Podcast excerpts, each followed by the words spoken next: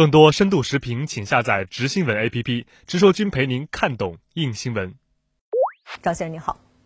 紧急情况规例条例于一九二二年由港英政府订立，香港回归后，特区政府继续适用。那么此时引用相关条例颁布禁止蒙面规例，特区政府有何考量呢？在过去几个月，有这个反对修订逃犯条例引发的呃香港乱局已经持续了四个月。啊，给一国两制、给香港的繁荣稳定和香港民众以及香港民众的人身安全造成了巨大的冲击。啊，此时特区政府引用港英政府时期订立的呃禁止蒙面规例，来实现啊尽快实现止暴制乱、恢复秩序的目标，根本目的是为了保护香港的繁荣稳定，保护民众的啊切身利益。嗯，因为香港基本法第八条规定，香港原有的法律啊，包括一些啊普通法条例。啊，在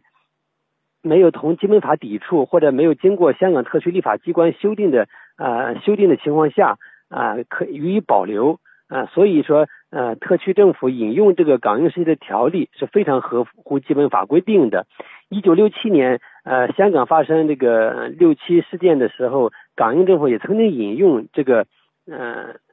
紧急情况规例条例来维护香港的繁荣稳定，我觉得，所以特区政府特首啊引用这个条例，正是为了尽快恢复香港的秩序啊，也是合情合理和合法的。